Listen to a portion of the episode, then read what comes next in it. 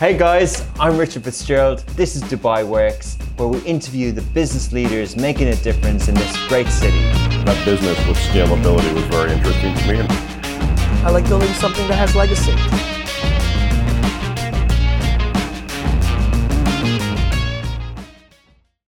Welcome to another episode of Dubai Works Business Podcast, episode number 100. And today we're tackling a topic that we haven't discussed so far on the podcast. We're talking all things cybersecurity, and we'll be joined by Palo Alto Networks, who were founded in 2005 and as a leader in global uh, cybersecurity. They deliver innovation to enable secure digital transformation, even if the pace of change is accelerating. We'll be talking to Haider Pasha, who is the Senior Director and Chief Security Officer at Palo Alto Networks, Middle East and Africa. Within his role, he is responsible for elevating the company's regional profile in the cybersecurity in the security sector, expanding its visibility and credibility. He is skilled strategically at guiding business partners and customers uh, to address challenging issues. Uh, good morning, uh, morning. How are you? I'm good. Thank you for having me on. Thank you for joining us. So you are joining us remotely. We're on Zoom, uh, but you are also in Dubai. So you woke up in the fog this morning. yes, I did. I did. Yeah, interesting weather we've been having. Yeah, definitely. Uh, and you briefly explained that uh, you know, you know that you can't join us in the studio. There's lots of security process in place. Is that because it's a global uh, policy for the company, or is that in line with cybersecurity as well? no, it's it's uh, it's definitely uh, because uh, you know being a being an American company, of course, and, and the fact that we want to make sure that our employees are, are safe and secure always. Uh, we're being uh, precautious right now, and you know one of the the the requirements really is to be careful and, and not really interact as much outside uh, of our homes. So um, Palo Alto has uh, has us working from our homes uh, at this point in time. They've given us the capabilities, both from a digital as well as cybersecurity perspective, to do our day-to-day jobs as if we were actually in the office. Um, and so this work from home uh, piece is is uh, is critical to what we do, and uh, you know we're doing it for the time being. And hopefully, as we start to see vaccines rolled out and the number of infections uh, go down, um, you know, then uh, we will have a little bit more flexibility to to actually travel and of course uh, visit as well. So, but yeah, currently we have this, uh, you know, the, the flexibility of uh, of uh, working from home and continue to to operate here. Interesting. And can you talk a bit about that? So the the pandemic, the impact of cybersecurity. Did you have to change guidelines, change advice, and internally how you operate as well? Yeah, uh, maybe I can start with a quick introduction for Palo Alto Networks. I think a lot of our listeners probably uh, might be curious to hear, uh, and hopefully they've heard of us, uh, but might be curious to hear a little bit more about what it is that we do. Yeah, definitely. Um, and, and, then I'll, I'll go into your, your, question in a little bit more detail. Um, so we are, um, as you as you said in the beginning, you know, we're, we're focused on cybersecurity, and we're a world leader, a global leader for cybersecurity. Um, you know, our vision really is to um, see a world where each day is safer and more secure than the one before. Um, and our focus, or you could say, our mission, really is to make sure that we are partnering uh, you know, and the key partner of choice when it comes to cybersecurity for organizations, whether they be government, enterprises, you know, small and medium, or, or even you know, consumers to a certain extent. Um, and it's really to help protect our digital way of life. I think that's that's the, the, the key focus for what it is that we do. Um, the the you know if if you go back to the question, I think the the the pandemic has really changed a lot of what we and not just Palo Alto, but what we as as businesses have been had to uh, you know struggle with. Uh, you know, I remember in the early days. Uh, this is now almost a year. I can't believe that we started with lockdowns. Um, but I, uh, you know, the majority of the businesses that we would work with, you know, had to worry about uh, employees working from home. I mean, most of the CIOs that I used to speak with had only catered to have about 15 to 20 percent of their employees to work from home. And then all of a sudden, or literally in some cases overnight, you're sending all your employees at home and now you have to cater to more than 90% of those employees to actually connect remotely. And so um, scale and capacity became a critical issue right off the bat when those lockdowns began. And even today, to a certain extent, you know, CIOs and CISOs are struggling with that. But security, of course, took a, a very um, uh, high priority on that list as well, because now you've got your employees and your data, of course, sitting in in in home offices uh, or as the office of one, as one of the CIOs that I spoke with called it. And um, the challenge is, you know, how do I ensure that that security is protected? It's not just about, you know, having the employee take their laptop or, uh, you know, the, the piece of data home. It's how do I ensure the same level of cybersecurity capabilities they were uh, having in the office are actually also being delivered in their home office. Um, and a simple VPN link just purely wasn't enough. Hmm. And so, go back to your original question, at Palo Alto, we in, incorporated, and we've been doing this for many years, but we incorporated um, our ability to use this uh, uh, specific type of service. I won't get into the technicalities of this, but it's, it's typically Gartner calls this the Secure Access Service Edge uh, technology or SASE. Um, and so we have a similar offering, and we we expanded it obviously to our employees even before the pandemic began. So when we went home, and as you can see now, as as I sit at home and as I'm connecting, you know, the security capabilities are exactly the same as if I was in the office uh, from a firewalling perspective or intrusion prevention perspective, and all the typical things that you would expect from a cybersecurity element. You know, protecting my my laptops and, and the data all being done, uh, you know, remotely with the same level of security capabilities. Um, so that puts us at ease, and of course, you know, to the point I made earlier, I think it's we've helped a lot of our customers move in that direction as well, and and I think we are in a much better shape than we were a year ago mm. uh, with with a lot of uh, you know customers and uh, you know it's it's definitely an area that we've adapted to amazing yeah i'm sure the last year has asked different questions of cybersecurity both from a pandemic point of view and just from the uh, general acceleration of digital transformation within organizations. And before we touch yeah. on, you know, the important things for cybersecurity this year, um, you know where how has it evolved? So palo alto 2005 uh, you're, you're named after the, the birth of many of the global tech giants who obviously have cybersecurity at, at their you know as a top priority. How, how did the, the kind of general story of the company evolve to being in dubai basically uh, you know 16 years later yeah, it's a great question. I think um, uh, you know we we were born to to initially solve a very specific problem, um, and I've been in cybersecurity industry as well as, as as you know. I mean, more than twenty years, and I used to be based out of the Bay Area. So I was based out of Silicon Valley for about seven eight years. Um, and uh, Palo Alto, as you know, is a famous, uh, you know, that's where Stanford is, and all of, as you said, you know, rightly, a lot of uh, Bay Area or Silicon Valley companies have come out of. Um, so we were we were born primarily to solve a key challenge that we felt existed uh, and that we knew and our customers used to complain about that existed in the firewall market. Um, the traditional approach of how a firewall operated was very much focusing on IP addresses and, and, and kind of blocking certain types of uh, ports and things like that. It was very much in the traditional form, again, not to get into the technicalities, but in the traditional form, it was purely at a networking layer right? Um, and that wasn't enough. Uh, and, and, a lot of customers were building applications at the time. They would be expanding on uh, applying additional services for their customers and for their employees, and they needed that application layer visibility. And they needed it without actually having to have any latency on the device itself. So the moment you switch on application layer inspection that generally in most other solutions uh, would require a CPU to get kicked in and CPUs were slow and of course, you know, would hamper the, the speed of, of the device and it would essentially become a, a, a speed bump or a bottleneck, uh, you know, in, in the network. Can you explain? So we created. So can yeah. you explain CPU? I won't interrupt in every acronym, but maybe a few. no worries. Yeah, so the computer computing processing unit. So um, you know, this is the uh, what we see in our laptops today, right? So when we look at Intel and when we look at uh, you know a couple of other vendors in that space, that's generally the the, the processor essentially that gets involved. Um, but are they um, the, are uh, they are they the semiconductor space as well? Are they the the chips? Yeah, Okay. Exactly. It's it's they're generally chip uh, chip based, but they also use a lot of software on top in order to do the processing. So um, so that's generally what what ended up happening. So back about again back into the 2005 or the early dec uh, you know a part of that decade. Um, you know that was one of the challenges. Basically, uh, speed became a big issue.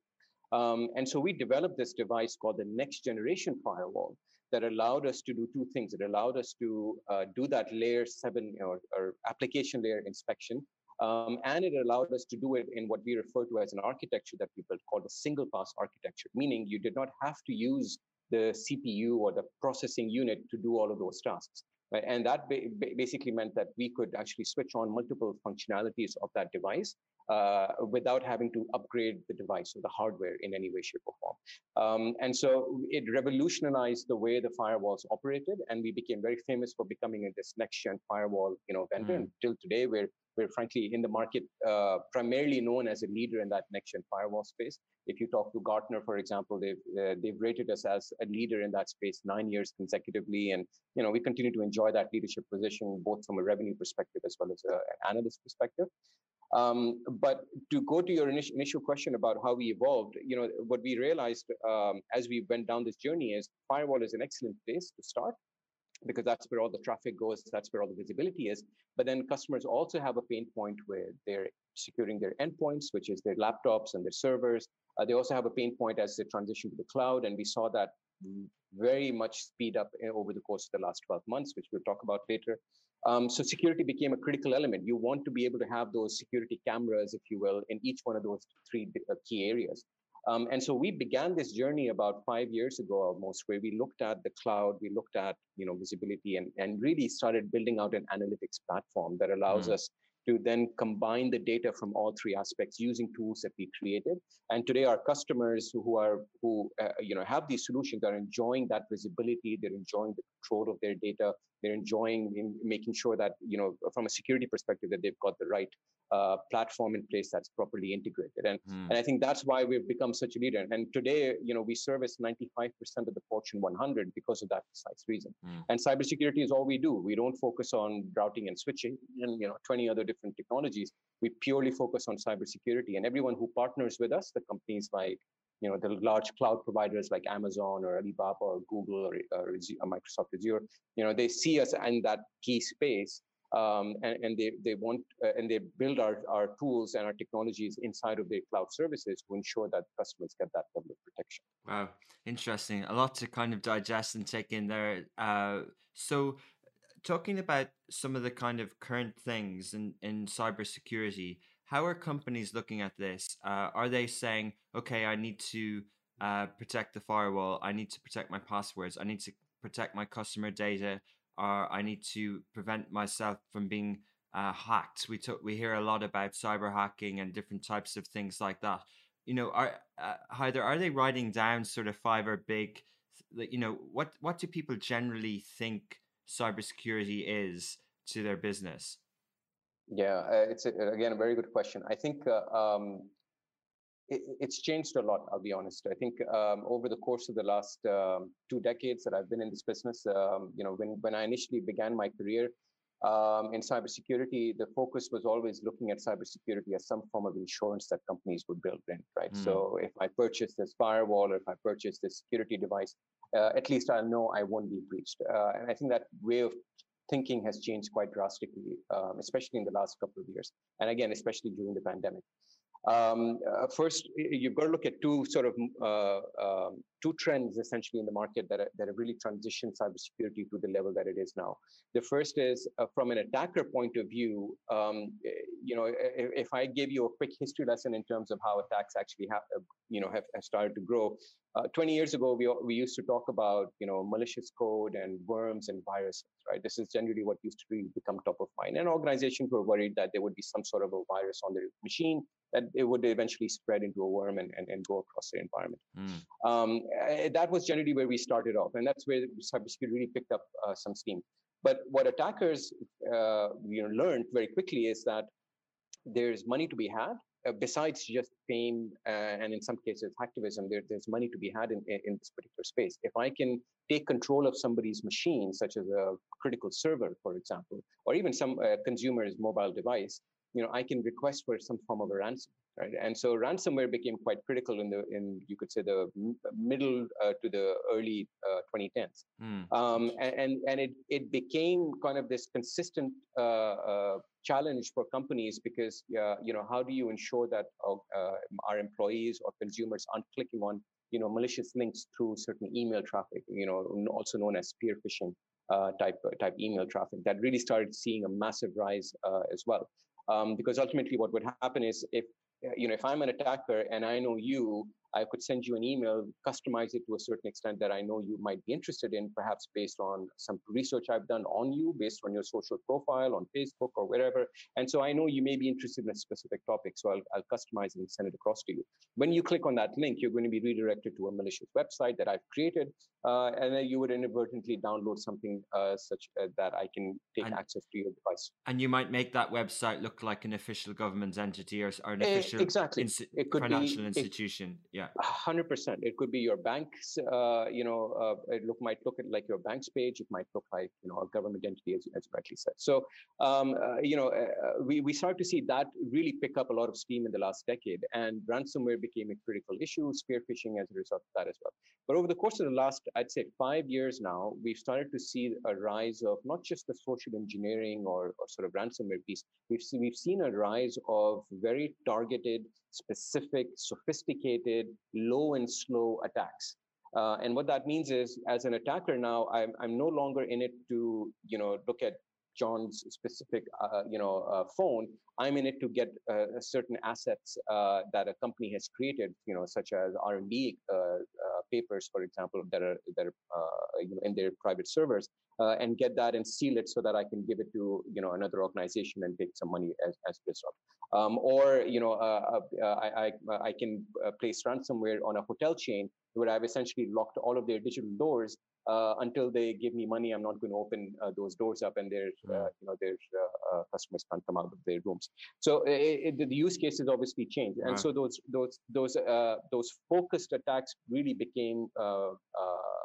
you know, extremely high, and the sophistication became really high, and as a result, the impact of those attacks also became really high. And where we are today, if I fast forward to where we are now, and and perhaps even looking outwards, the focus is really on um, you know, everything from targeted organizations to, in some cases, nation states that are going after each other in, in, in certain cases around the world.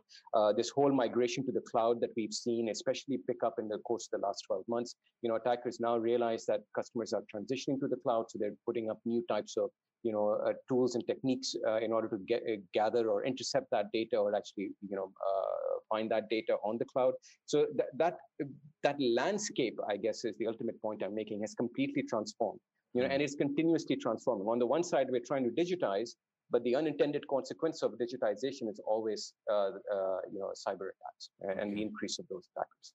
Interesting. Um, plenty to kind of dissect there. Just uh, explain a little bit about the clouds. Uh, generally, if, if things are hosted on the clouds, people the adoption of the cloud might have been a bit slower for this very reason in terms yeah. of uh, people wanting to have their own service their own data. If it's in your own house then you feel like as if it's in one place. When it's in the cloud it's a shared place it's with everyone um, you don't really hold the kind of keys to it. Is um, what kind of changed? What was there better cybersecurity? How come everyone now has adopted the cloud uh, uh, at a kind of um, every every industry. You know, from I'm interested in some stories about we hear consumer stories about subscription and things like that. But you know, we we look back at we look at uh, you know um, financial accounting software is now in the cloud with, with QuickBooks. We've seen Adobe move into the clouds. They used to be on disks and things like that. So it, it happens everywhere.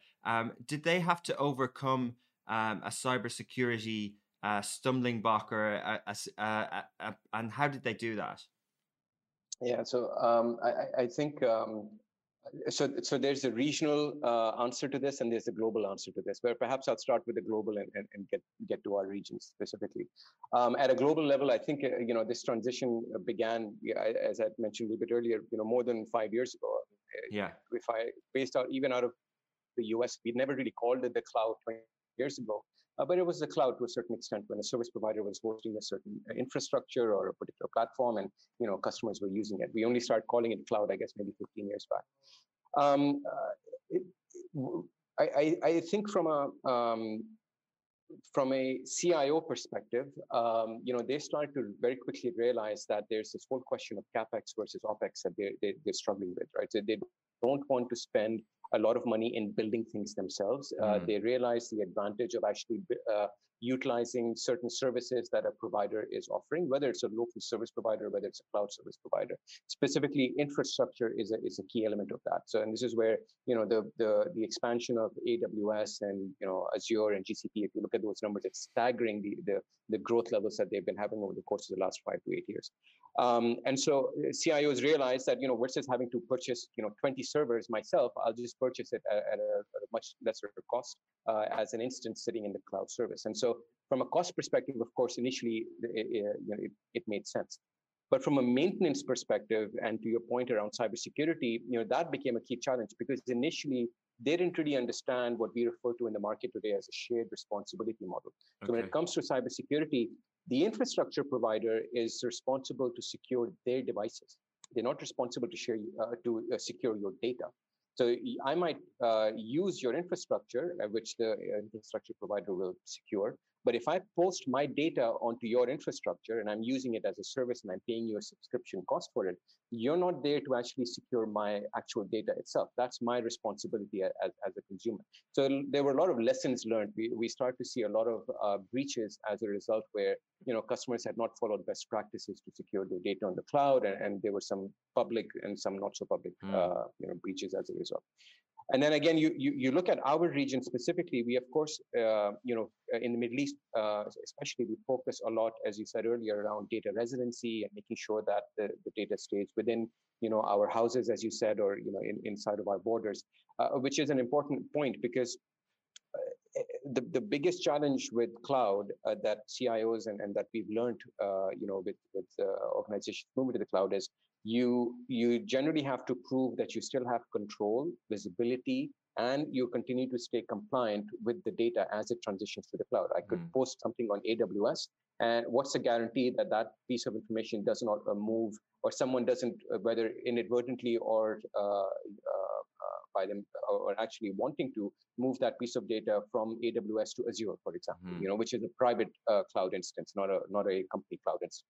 Um, so that became a key challenge. So when we look at the Middle East, this was one of the key mandates, and this is why we have this mandate: is if you're posting anything on the on the public cloud, that piece of data has to stay in the country. And now you see the launch of Microsoft Azure uh, in in the UAE. Um, you already know that uh, AWS has an instance in Bahrain. Um, we just saw an announcement from Google, uh, you know, working in partnership with Saudi Aramco in Saudi Arabia. Alibaba is coming to Saudi Arabia, and and, and you know, and, and, and there are a lot more announcements that I'm not mentioning right now. So the, the, these instances are coming up, and I think they've been accelerated a lot as a result of COVID because businesses here realize that they do need to use the cloud. Hmm. Um, and uh, you know, the only piece of advice I have for those businesses is even if you're using local cloud instances, make sure that you're following the security best practices yeah. uh, of securing your data because it's not the cloud provider's responsibility; it's your responsibility. Just, just to touch on that uh, about the the cloud being uh, hosted here. So if I'm a business person and I'm looking for cloud services, uh, you know the kind of rational questions I ask, uh, apart from cybersecurity, is speed and uh, location and nodes and things like that. And a lot of say Amazon Web Services, we were told of that. And then, uh, but why is it a bigger issue? Why you mentioned the Google uh, arrangement with Aramco and um, they retracted a blog last week. They put it back up. They got criticism for it. Why is it an issue? Why are people saying, uh, you know, Google uh, needs to be careful about how they communicate uh, clouds uh, hosting in the region? Like, is it a cybersecurity thing? Um, so I'm not aware of uh, of uh, the uh, the specific blog, but um, in, in, terms of I think it's not just targeted just for Google. I think this is a common statement for all of the cloud providers is that when you invest in the country and when you're building the data center services in the country, I think you have to be very clear in terms of what are the services that you're providing. Because it's easy to say that we're going to build a cloud service, but cloud means many things to many people, meaning from a uh, from a services perspective, mm. I could mm. be offering infrastructure, which is you know here's a bunch of servers and I'm offering it in a very simplistic way.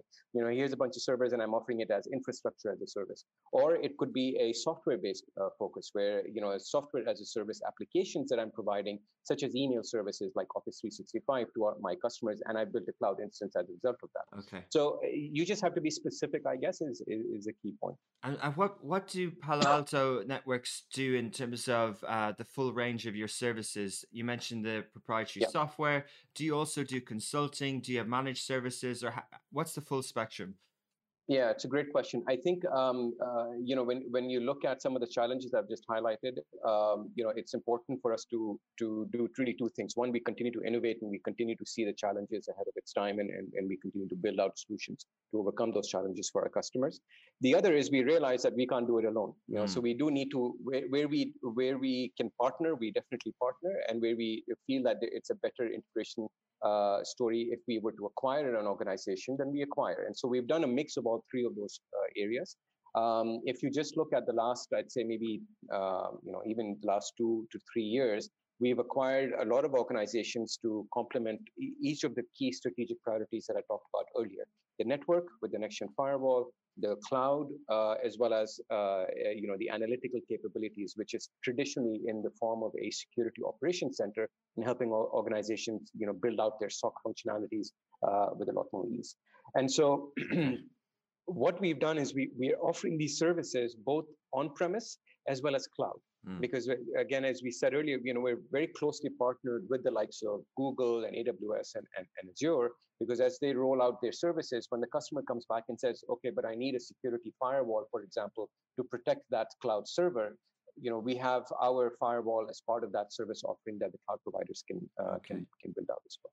Okay, interesting. Uh, moving into kind of uh, a couple of topical things at the moment, which is uh, QR codes and WhatsApp's new policies.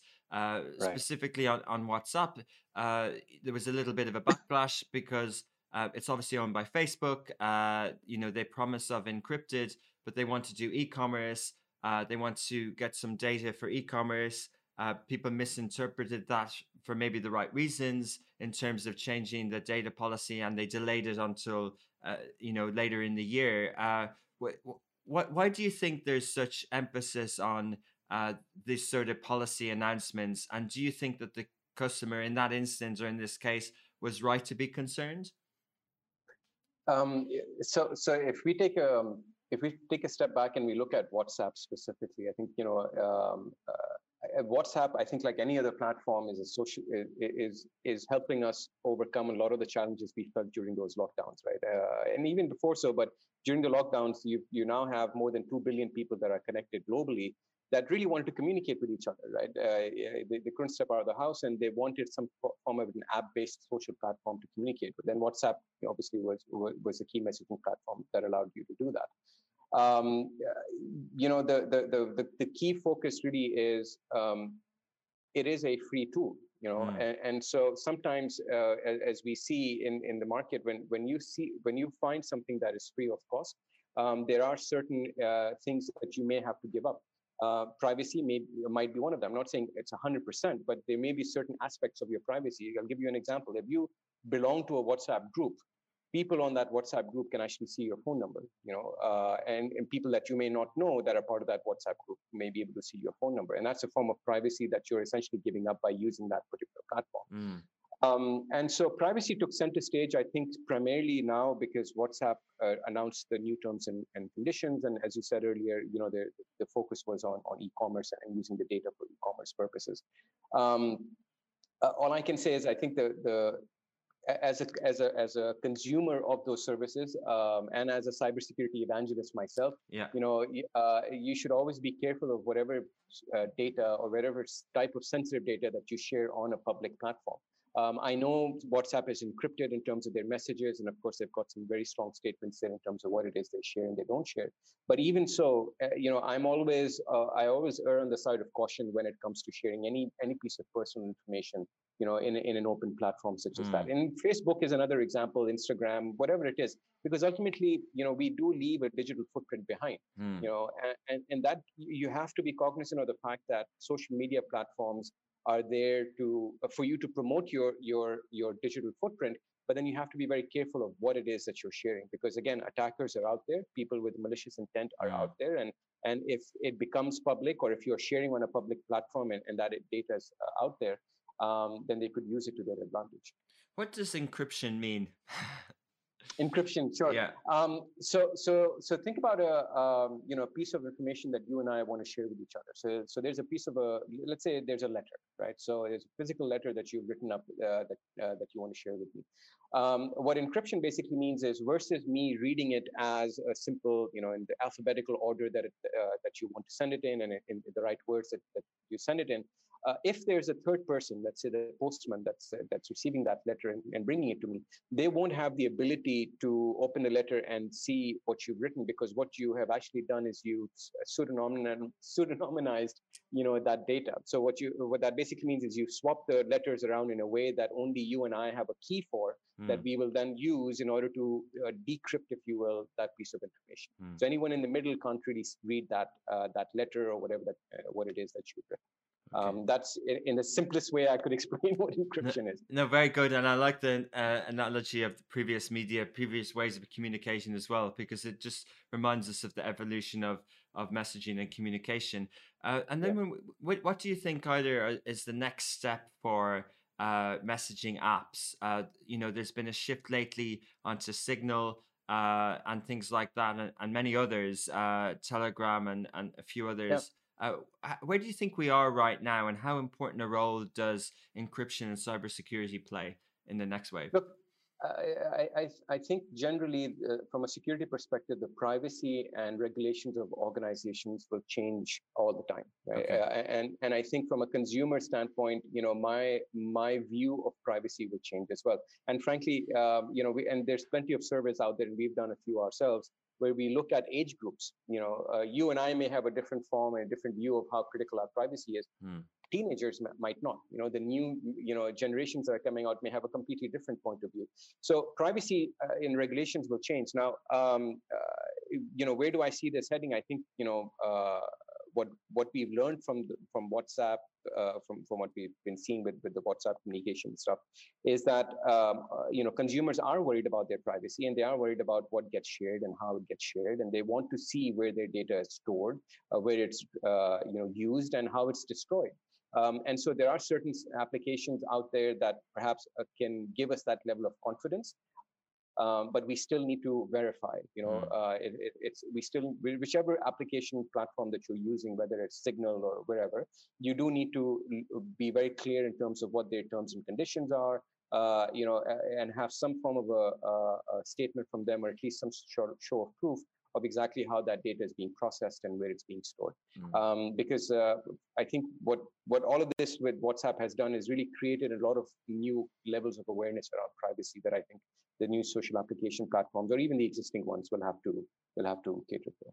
And yeah, and interesting. Uh, the, you you mentioned regulation. Um, this has Yep. been a big sort of talking point in the U.S. in terms of responsibility about, uh, and it often is over the years. And I'm sure you would have come across it a lot in the Bay Area uh, with some of those companies.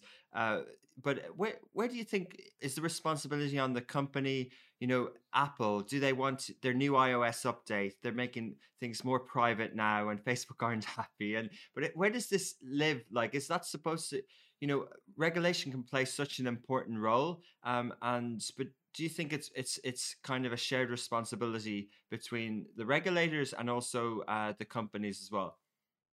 Uh, uh, so, I, so the short answer is yes, and I and I would actually add even the the, the third people are the people who create the, the data, which is the consumers themselves. It's Ah, also okay. a shared responsibility with them as well. Um, I think between the three, um, it's important to to identify what is sensitive data, what is personal identifiable information, uh, you know, for that specific country. And certain regulations have different views of what PII is. In Europe, you know, IP addresses can count as PII. You know, in, in the US, PII it's cer- i- is uh, personal personal identifier information. Okay. So this is it's generally where uh, you know if we take the U.S. as an example, even Dubai, uh, you know your Emirates ID number is considered a PII piece of data, right? So um, and so the regulation will state that PII data cannot be either stored or cannot leave the boundaries of a certain country, for example, because that's considered sensitive data. It can be attached to certain things that you know that you as an as an individual are doing. Um, so, uh, from a regulations perspective, back to your point, I think you know uh, uh, first we need to understand what that regulation is in the respective country that we're in. Uh, we need to make sure that we know what is sensitive and what is not um, uh, based on the regulation that uh, that's that's giving us that that piece of advice or, or guidance. Um, and then the company, the processor uh, of of that information, as well as the originating person that's creating that piece of data, all have to make sure that they comply with whatever that re regulation is mm. and, and publish it. Um, and if they can satisfy that, um, you know, then I think within the laws of how you're you're you're, you're sharing from a privacy perspective, then you should have a certain level of um, uh, you know confidence uh, in that particular application or, or, tool that you're using to, to share your data. Interesting. Yeah, good way of looking at it. Um, moving on to kind of last topic is around the role of, of CIOs. And I purposely didn't bring this up before because it's so, uh, you know, uh, the companies that you work with obviously have chief information officers uh, and it's uh, you know, they, they speak to the board. It's really important. But where's the starting point? Uh, at what point do companies start thinking about a chief information officer, and where does that sit? You know, is it beside the operations IT? Uh, wh- where where does it sit, and how do we look at it, and what's the entry point? Yeah, great question. Um, I think um, uh, the role of the CIO has really transformed over the course of the last um, you know, a couple of years. Um, even in the last year, for that matter, the majority of CIOs I've spoken with as a result of the pandemic no longer are um, you know individuals that are essentially reporting to the board of you know certain metrics and certain programs that they're trying to run. I think the board is really looking at them as sort of enablers to their business now and, and, and really looking for guidance from CIOs in terms of, okay, we know now that we have to be digital. Mm. We hmm. know that, and, and regardless of industry at this point, right? I mean, initially it was, you know, industries like the financial industry, for example, was very much top of mind, and they were usually leading for when it came to digital services for their consumers. But now you look at healthcare, you look at even governments uh, in the services that they're offering for their citizens, uh, and then with people working from home and, and really giving that level of connectivity and collaboration, CIOs are really being asked a lot of key questions from the board. And the first and probably the most critical, and that's top of mind, is how well do you understand our business and how well are you helping our business continue to innovate and continue to stay ahead? And what type of digital transformation programs do you need to run in order to do that? Mm. um, the, the majority of cios that i spoke with i think had a certain level of confidence um, in terms of their ability to to do this. Um, some are learning uh, you know and some of them are almost sort of unteaching and teaching the board of what digital really means and, and the value of uh, how what digitization is to, to, to that specific business. Mm. Um, so business alignment is important. The second piece that's also critical is risk. You know, the CIO now has to actually be able to explain and quantify the risk that the business has as they develop new uh, digital platforms and digital solutions um, because it's no longer acceptable to be posting information to the cloud, as we said earlier. We now have to say, if we move to the cloud, here's the level of risk that increases for cyber attacks or other uh, other challenges that we might see to the business itself. So they need to be able to quantify that, and they need to be able to say that they've got the visibility and intelligence, you know, uh, to to move in in that direction. Um, go ahead. Yeah, so uh, amazing. So if you're speaking to a company, uh, you're in the Middle East, Palo Alto Networks, and you work with a company and they don't have a CIO, uh, what sort of questions do you start asking? Do you have a corporate governance policy? Do you have cookies and uh, terms and conditions on your website? Are you uh, similarly compliant with the European GDPR? Are, are these the type of questions that you would ask or that a CIO would ask, or how does that work? Yeah, I think the, the, the most important one is uh, to ask is what are you doing digitally um, to transform your business so you are staying ahead of the competition? Um, that's the first question that I would ask. Um, okay. Um, and it doesn't matter who does it. It could be a CIO. We see a rise of chief digital officers uh, you know, CTOs or chief technology officers. Again, I, I won't get too involved with the key title of the individual. Uh, my focus would be on the business, uh, you know, or the, or the board or, or, the customer themselves to ask the question is how are you staying ahead of the competition? Uh, and how are you adapting to, you know, COVID and, and obviously the landscape that we're in right now to make mm. sure that you stay ahead uh, from a competition perspective, and of course from a cost perspective as well, because uh, you know uh, it's not just about staying ahead of the competitors if you continue to uh, have your initiatives affect the bottom line. So, um, how are you ensuring from a cost efficiency perspective that you have the right technologies and, and right capabilities in place? And then the third question I'd probably ask is cybersecurity, because there can be no digital transformation without cybersecurity. You know, mm. so the questions of risk, of course, come top of mind.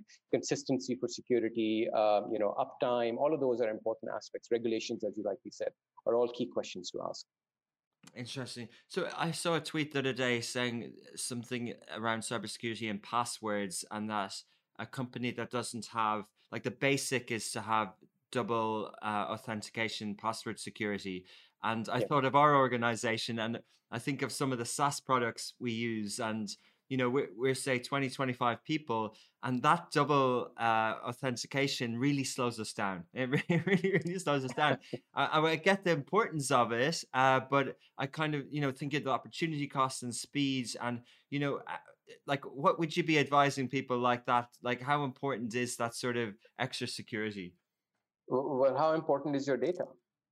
You uh, yeah. uh, so if if you if you lose that piece of information uh, what is the level of of uh, money that that's going to cost the organization if you don't follow that cybersecurity best practice i guess mm. that would be the question. So um, it, it, I completely agree with you in certain cases and i do understand as well that the cybersecurity sometimes can be viewed as a speed bump mm. uh, you know for the organization but then we also need to take a step back and and and this is why quantification of risk is so important you know you can't just say buy this so that this doesn't happen. No, you've got to be able to say, look, if we don't do this, yeah. this is the actual cost that it's going to cost the business for us to, you know, and this is how we're going to be impacted. So um, it's a fantastic question to say, you know, uh, uh, where do we see? But something as simple as two-factor authentication, we've known to actually prevent more than 70% of breaches.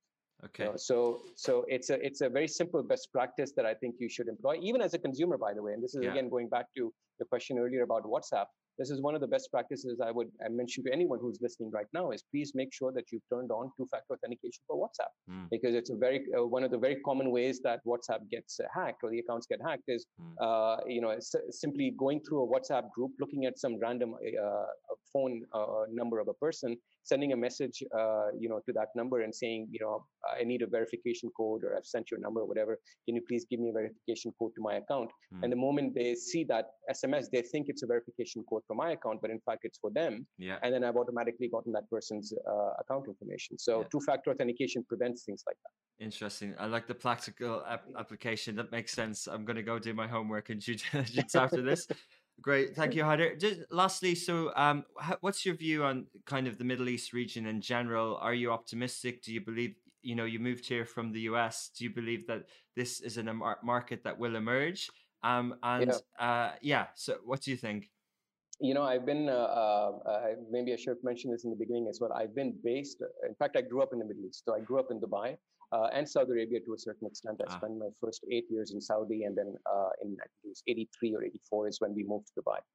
Um, so I've seen this region grow. I've seen obviously Dubai's home for me, like many other expats. I'm sure you know uh, this is the place where I grew up. And outside of the 10 or 11 years I lived in the U.S., Dubai is is the only place that I've uh, I've lived. Um, so uh, I, am extremely proud, um, you know, to see the the country, the city, the region really change and, and, and, develop over the course of the last couple of years.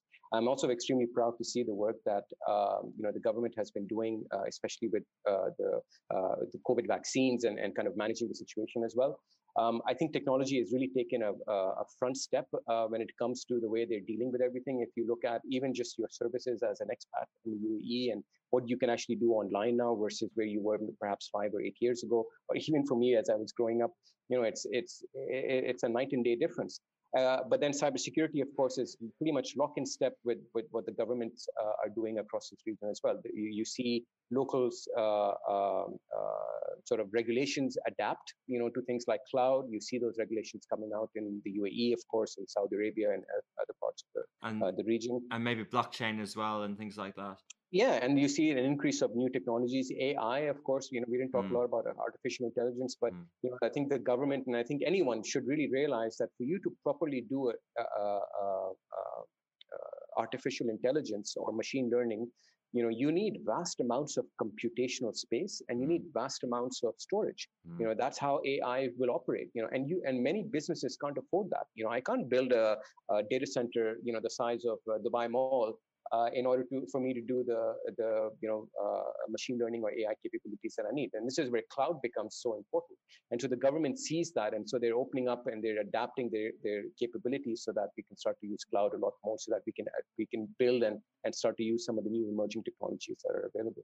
Amazing. Well, thank you so much for being a great guest, Haider, and making it a difficult topic accessible to us all. Uh, appreciate your time this morning, and we'll follow Palo Alto's networks journey in the region as well.